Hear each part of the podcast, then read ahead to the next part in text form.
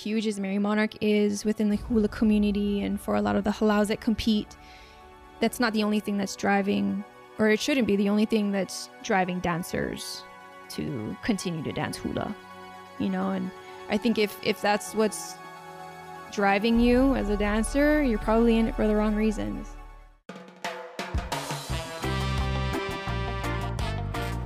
Welcome back. I'm your host, Ioke Ehu, and this is Hawaii Real.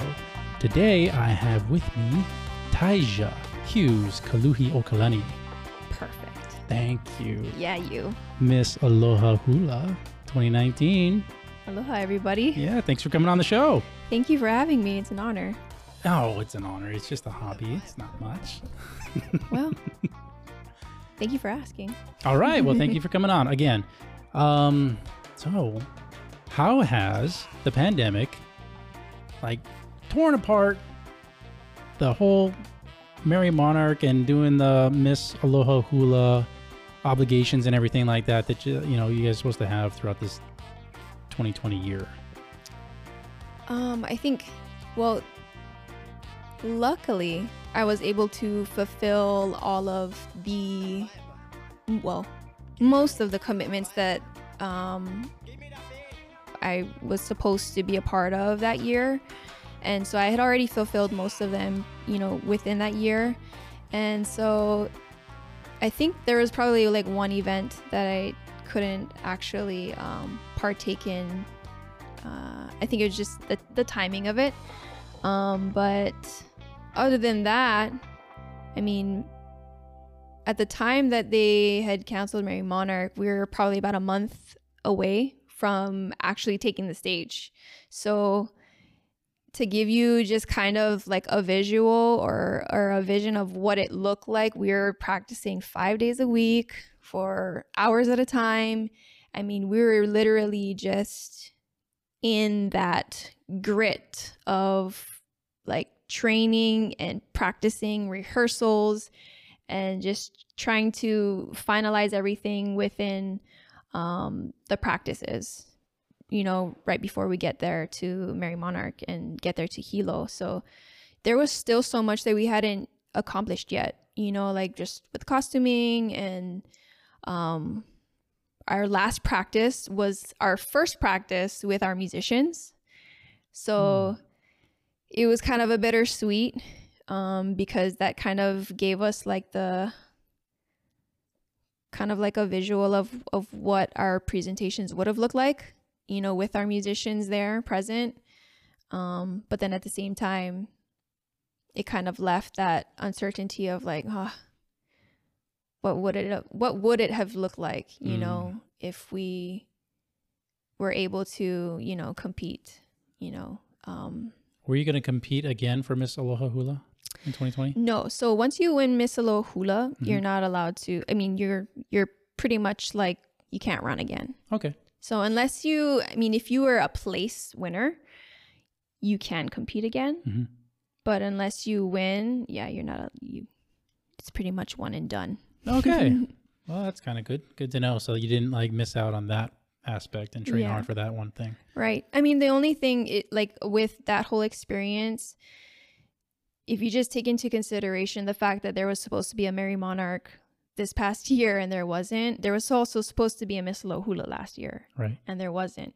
So, you know, all of the halaus were literally about to, you know, take stage and present um, everything that they've been working so hard for for the past like six, seven months.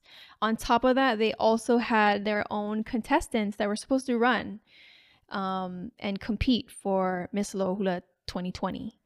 And those contestants literally lost out that year, you know? So Yeah.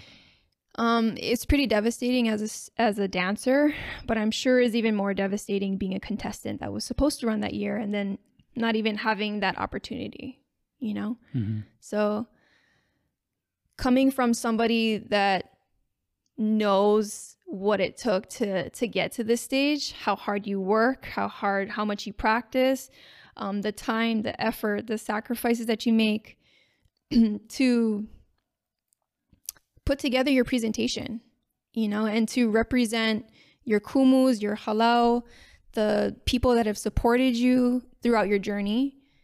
It, I can only imagine how heartbreaking it must have been for, for those girls. So, um, yeah, it was just, it was, it was, it was kind of a hard month to get through, you know, figuring out that or finding out that, you know, they're not going to have Merrie Monarch and then getting to April time and getting to that week where we were supposed to actually be there in Hilo and then they're replaying like the um the the past years mm-hmm. of Merrie Monarch and mm-hmm. it's just like oh like we would have been there you know we would have we would have been performing you know we would have been for some girls experiencing what it's like for the first time you know for a lot of girls we had um a lot of young ones that literally had just moved up from the keiki class and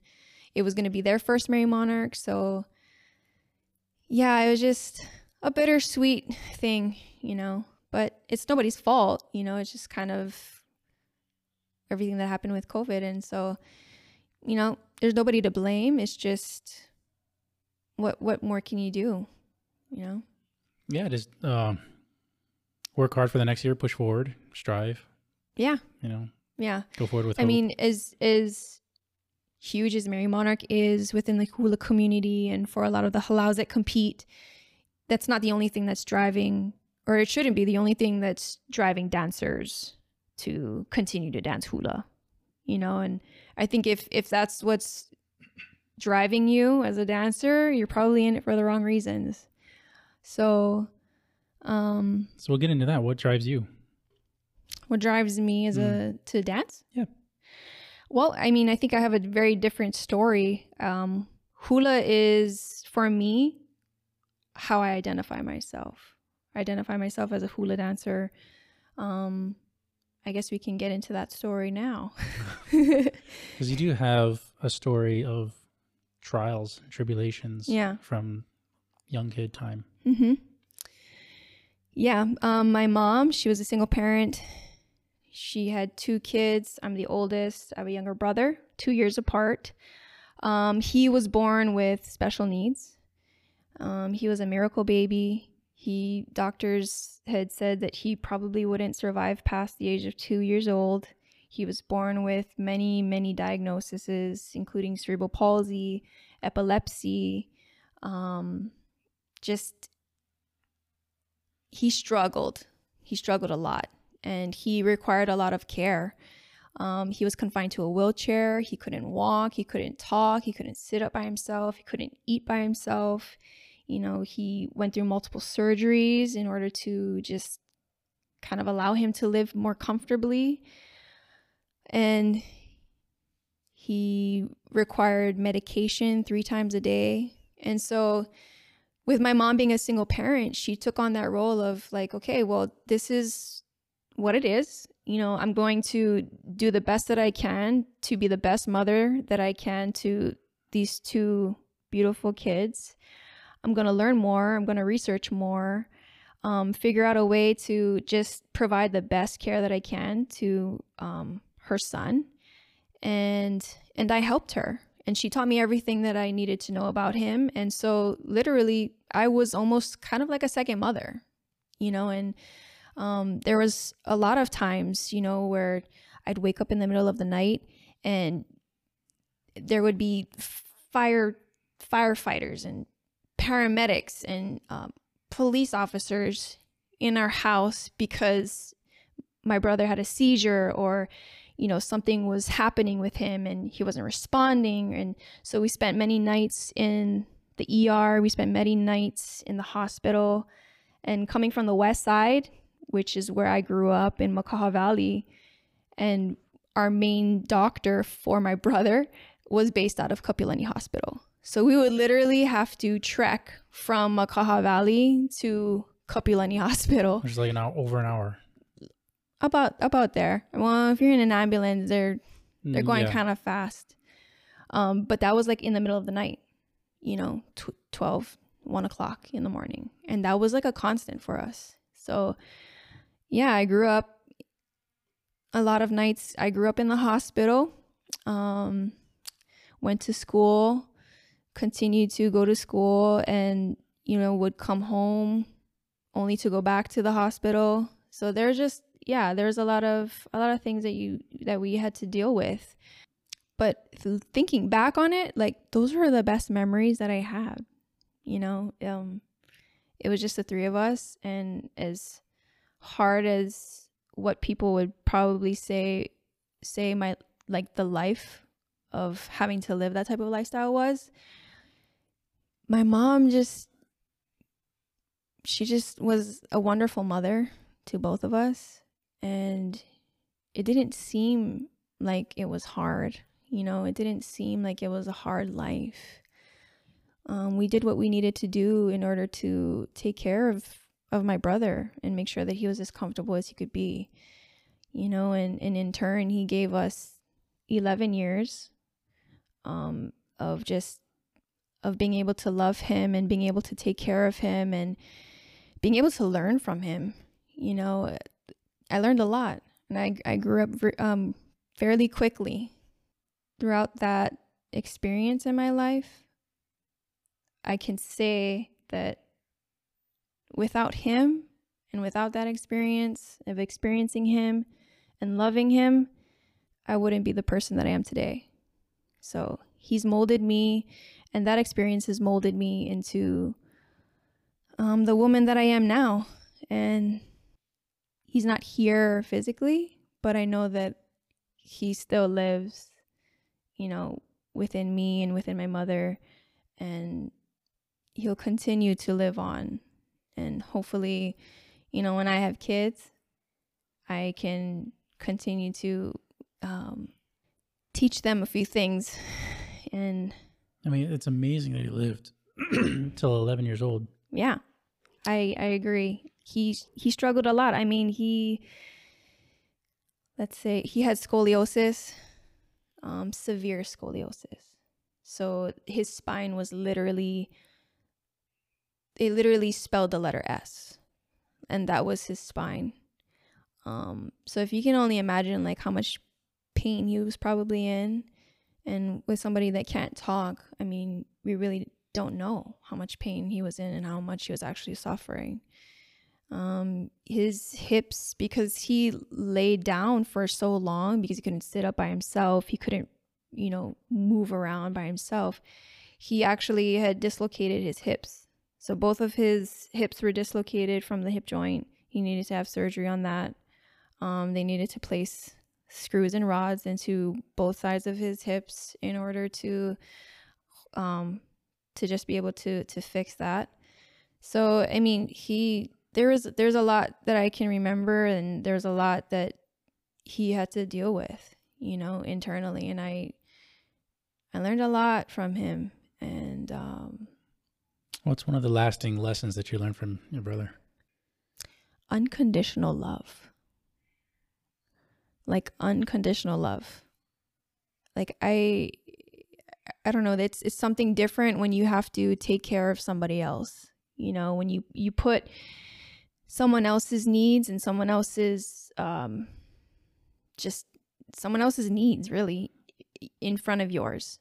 And I think at, at a very young age when you're experiencing something like that, it's it's kind of hard to like already process because I was a kid doing it. But I mean, honestly, couldn't tell the difference. You know, it was just the life that I lived and you know, with the help of my mom and we just that's that's how we lived, honestly. Our purpose was to care for him and to make him comfortable. You know, and that's that's all we knew. That's all I knew. So I didn't I didn't know anything different than that. And I wouldn't change any of it for the world, you know. If I could, I, I could if I could, I would relive it just to just to, you know, go down memory lane and just kind of like experience those things all over again. How does that motivate you and translate to um, hula, or does that translate to hula? While all of this is going on with um you know taking care of my brother um my mom wanted me to have something that i could call my own. Hmm. she wanted me to have an outlet where i could put all of my energy into you know because she she understood that it it took a lot of attention away you know from from me. And she just wanted something for me that i could call my own and something that i could just get all of my energy out in um so she put me in hula and Well, how old were you when you started hula? um i was 8 Okay. I was eight or nine, eight or nine. But I started dancing hula and I loved it. I loved it so much. Um, and there's just a, a, a bigger connection that I felt with hula that was unlike anything else. Like I played basketball, I played, you know, she tried to put me in all these other sports too, like basketball and softball. Um, but it, it like hula grabbed me and I clung. I clung to it. And that was where I found my own identity and who I was. Um, and so that's why I say like hula's hula's a part of me because it's it's who I am. It's how I identify myself. And from eight years old until now, I'm I'm lucky to be able to say that I've been able to dance. Like we relocated multiple times growing up. You know, from from going from Makaha Valley to relocating to Makiki, and transferring schools and just moving around. And I've been lucky enough to be able to still dance hula throughout all of that. Um, throughout the relocation of from going from Makaha to Makiki to transferring to Roosevelt and them having an elective class that where they taught Hawaii, Hawaiian hula or Hawaiian dance. And so it, it was able I was able to to stay with it for that long. Um, and that's where I felt the most alive. That's where I felt the most myself. And that's kind of cliche to say, but it's like honestly the that's honestly the truth. That's the truth. And so when I graduated from high school, um, there was no halau that I was a part of at the time.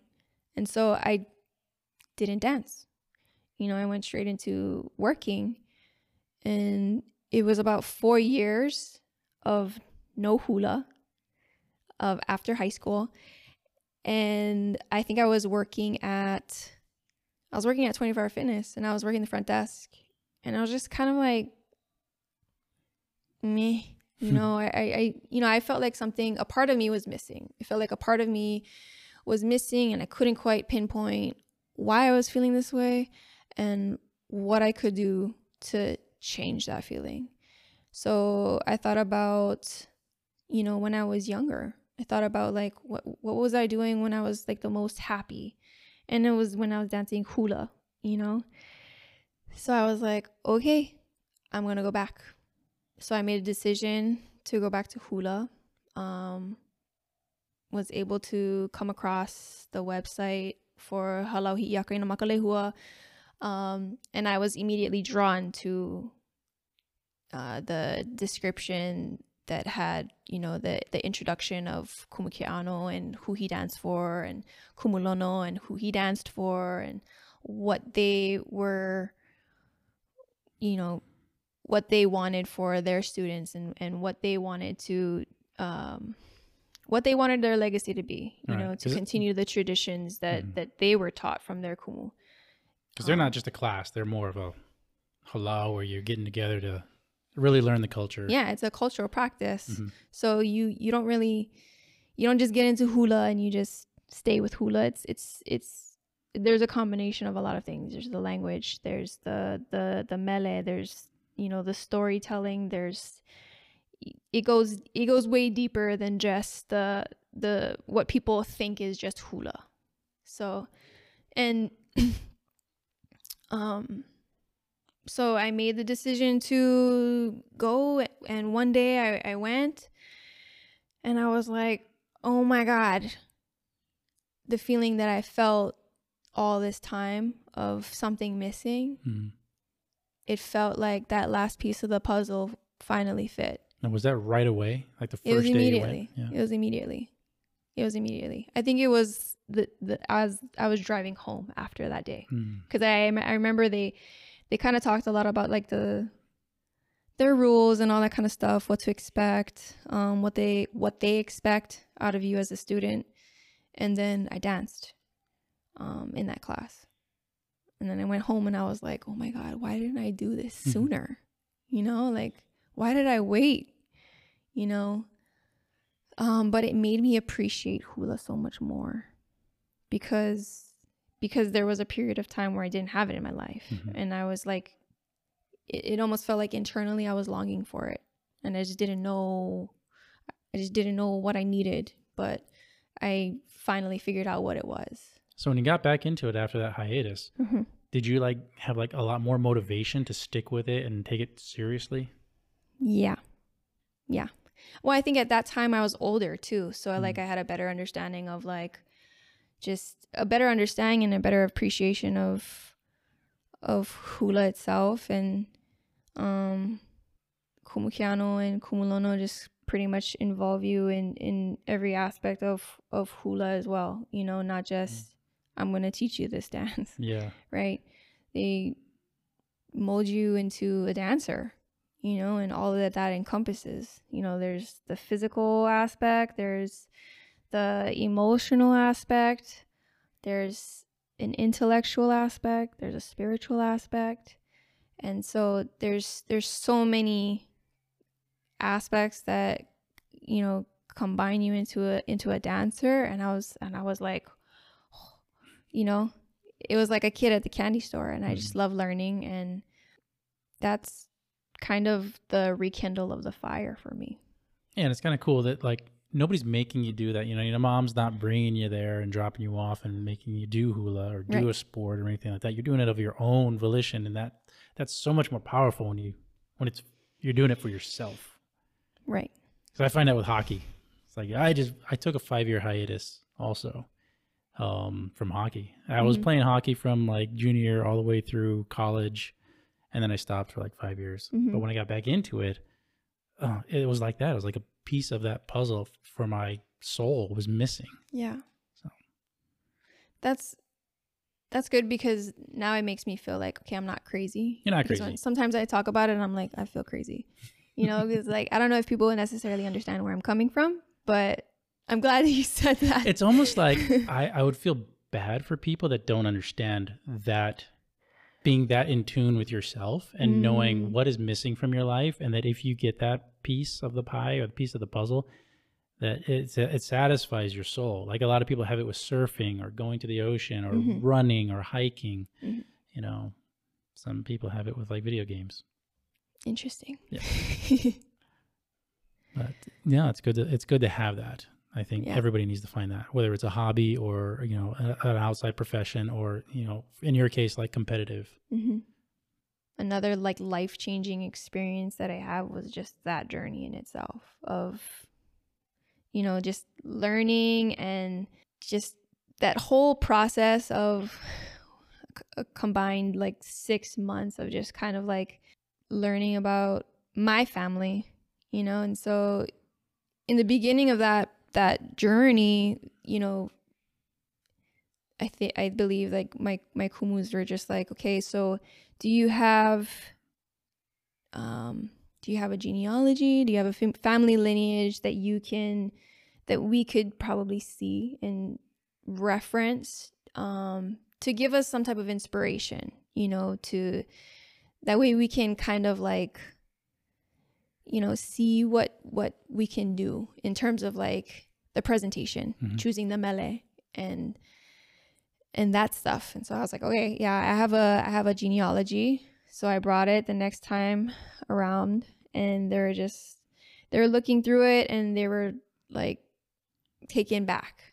You know, and I was like, the jaws dropped yeah. And I, I was like, is that good? Like, and they're they're just like, uh, do you know who these people are? And I was like, no, I have no idea who these people are. Like I I maybe have heard of a few people. Like my middle name, I'm named after Kyakyalani Wahine, and she's a descendant um, that is in the genealogy in my genealogy, and so I'm named after her. That's pretty much it, really. And so they're just kind of like, you need to learn about them. Like, you need to, in order for you to know who you truly are, you need to know where you come from. Like, you need to know who your kupuna are, you know, and, and more importantly, you need to be able to continue to talk about them and pass them on because these are ultimately the people, like, without these people, you cease to exist you know and so i was just like okay you know um were they important people in hawaiian history? They were. They were important people in hawaiian history. So um liloa um, was a prominent prominent figure in hawaiian history. He was an ali'i um in the 14th century. And he, it kind of started off at liloa which be, and it, and it kind of listed a number of of ali'i that came to follow um, his his line and his lineage, and so that's they're all listed within the documents that I have, and so that's what my mele was about. You know, my kumus were able to find um, and and the the chant within a newspaper article Kaleo Kalahui. Um, and you know, they they were like, we need to do this. You're gonna translate it, you know, internalize it, and we're gonna go from there. And so for me, it was so much more than just a competition and gearing up for a competition. It was literally like finding out who I am through these people. Um, learning about the importance of genealogy, learning about the importance of knowing who your kupuna are and why it's so important to continue to pass that knowledge down, continue to say their names, continue to talk about them because that's ultimately who you represent now right? And and without them, there's no you. And one day you're going to be a kupuna as well. And hopefully, you know, your kids and your kids' kids and the people that come after them will be able to celebrate you. And and that's just kind of how that circle continues of of the legacy and of the genealogy and of the family lineage. So oh, it was a huge, huge life changing experience. And that was only one aspect. There was only one aspect. What was that other aspect? Well, so there's the process of, um, you know, leading up to the competition and competing for, you know, Miss Aloha Hula. So that journey was like self discovery, right? Um, through you know the my my genealogy and my family lineage and the, sen- the descendants that and the kupuna that I come from, and then then I win Miss Hula. but that was the goal, right? Eh, it it, well, it wasn't. I mean, were you not expecting it? I wasn't expecting. Was it your first time trying? Yeah. Well, I I honestly didn't even think that I would be one of those girls to even have an opportunity to run mm-hmm. you know? Um because it's not just something that you just sign up for you know? Like hey i want to do miss Aloha hula I'm like okay we'll run you. You know it's um you have to be chosen by your kumu you know? And um there is 70, 80 other girls that they wow. can choose from, mm-hmm. probably within halau, oh, okay. our own halau itself. And so it's it's a huge honor. So they know? choose just one per halau. Mm-hmm. Okay. For that year. Yeah, yeah. yeah. and so it's it's a huge honor in itself being even considered. Yeah, because you're representing all of them. Right. You're Mm. representing them, you're representing the halau, you're representing their lineage, their kumus. Like that's a lot of responsibility. Mhm. But it's a privilege as well, you know, to to be able to um step up to the plate, you know, and um to do your best and then and then for me, honestly, like that whole process, I wasn't that's not the the the goal wasn't for wasn't to to win the competition. You know, for me it was just to learn, you know, to learn more about myself and and the struggle of of having to work for something that hard, you know, and and working hard and struggling for all of those months and the day in and day out of practices, getting yelled at and um you know, just having to get through that, you know, the the hardship. You know, it, it was so much there's so much more to that journey than just I want to win, Mhm. you know. you're Um, training like an athlete, pretty much. I like guess you Olympic could say athlete kind of thing. Yeah, I guess you could say that. And well, the Merrie Monarch is what they say the Olympics of hula. Mhm. You know, so it's it's held in that type of regard as well. You know, so um, yeah, I didn't think I was gonna win. To be quite honest with you, I mean, and I could name and list so many things of why I didn't think I would win. You know, I didn't have enough experience. Um, I'd only been dancing for, you know, um, halau and makalehua for like three years, you know, whereas some girls have danced their entire lives, you know, like from three years old, you know, and um, I just honestly didn't have it, that confidence in myself to think that I had the ability to do something like that and then win. So yeah. So then it happened and I was like, holy crap, like what what do I do now? you know? Um and so it's it's been a very interesting ride. Yeah. A very interesting ride. So and I'm still learning. I'm still learning a lot. Um, you know, naturally I would say like I'm I'm kind of a shy person. I'm more reserved. Um, I'm not necessarily somebody that will be like the the the butterfly, you know, and The social the- butterfly. yeah, the social situations. Yeah, yeah. butterfly, you know. But being a Miss Aloha Hula, it it has forced me to kind of come out of my comfort zone. Mm. You know, it's forced me to do things that I never thought I would do before. You know, speaking publicly, never thought that I would ever do that. Or yeah, never ever thought. Or speaking on camera like this, you know, um never thought that I would have to do that or never thought that I could do that either. But you're doing a great job. Thank you. Yeah. It's a learning process. and there's still Just do more more and it becomes natural. Yeah. Yeah, yeah. So, you know, but there's things like that that I've learned so much, and I just, yeah, you know, So how does it feel uh, being a representative for the hula community and hula world? I will say it's it's an honor to to be able to represent something bigger than myself. Um, but I can also say that it, it can be overwhelming. It's it's a lot of pressure, you know. It's a lot of responsibility, you know. Um, people think, you know, you're a you're a celebrity, and you kind of are almost, you know, in Hawaii. You're kind of looked at as a public figure. People look up to you, so people expect a lot from you, um, which can kind of like feel like a burden sometimes. Um, but the best way I know how to deal with with I guess that is kind of going back to how I live my life.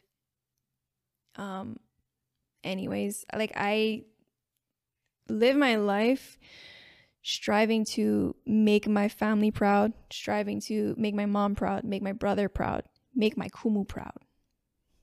The people that matter most in my life, I strive to just to be the best person that I can be, um, to be genuine, to be honest, to be humble, to be uh, kind, you know, and to make an impact somehow um, on others in a positive way, whether it be through hula, whether it be through just life stuff. Are you proud of yourself? I am. You know, I, I am.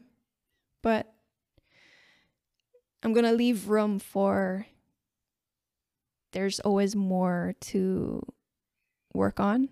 Um, there's always more to learn. I'm still a student as well, you know, and I, I think sometimes people forget like I'm a student before I am Miss Aloha Hula. Um, I'm still learning, you know, and and that's in the hula world as well as in just life. Like I'm still learning. Right. So winning Yeah. that competition doesn't necessarily make you a master at anything. No. Yeah. It just means that you won the competition. hmm and that's how I think of it. Um, and that's not to to um, play down Merrie Monarch Festival. It's not to play down the the competition in itself because it's so prestigious and it is such a huge honor um, to to be able to accomplish something and achieve something such as great as as that. But reality of it is, I'm not the best hula dancer in the entire world. Um, and I think, and I, I could name a list of things that I need to work on and a list of things that I still get yelled at till today by my kumus. But you were the best that night at that time on that stage. Correct. That's what matters. That's what counts. Correct. Yeah. But it's also knowing that um, there's more to learn. There's, you know, and that's part of hula. Hula is evolving and continuing to learn because there's always something that you need to work on. And that's also part of life as well. So um, I think with everything that I've, you know, experienced in my life, through hula and through my own personal life ultimately has made me a better person first and a better dancer as well. But I think being a better person is the most important thing. Um, Taisha, it's been uh, Tasia, Taija. Taisha, Taija. It's been so good having you on. Thank you for coming on to Hawaii Real. Thank you so much for having me. Thank you for sharing your story with us. Thank you for Right. allowing me to. Good luck to you in the future. Good luck to you. All right. Thank you. Remember, stay happy, Hawaii. Stay safe.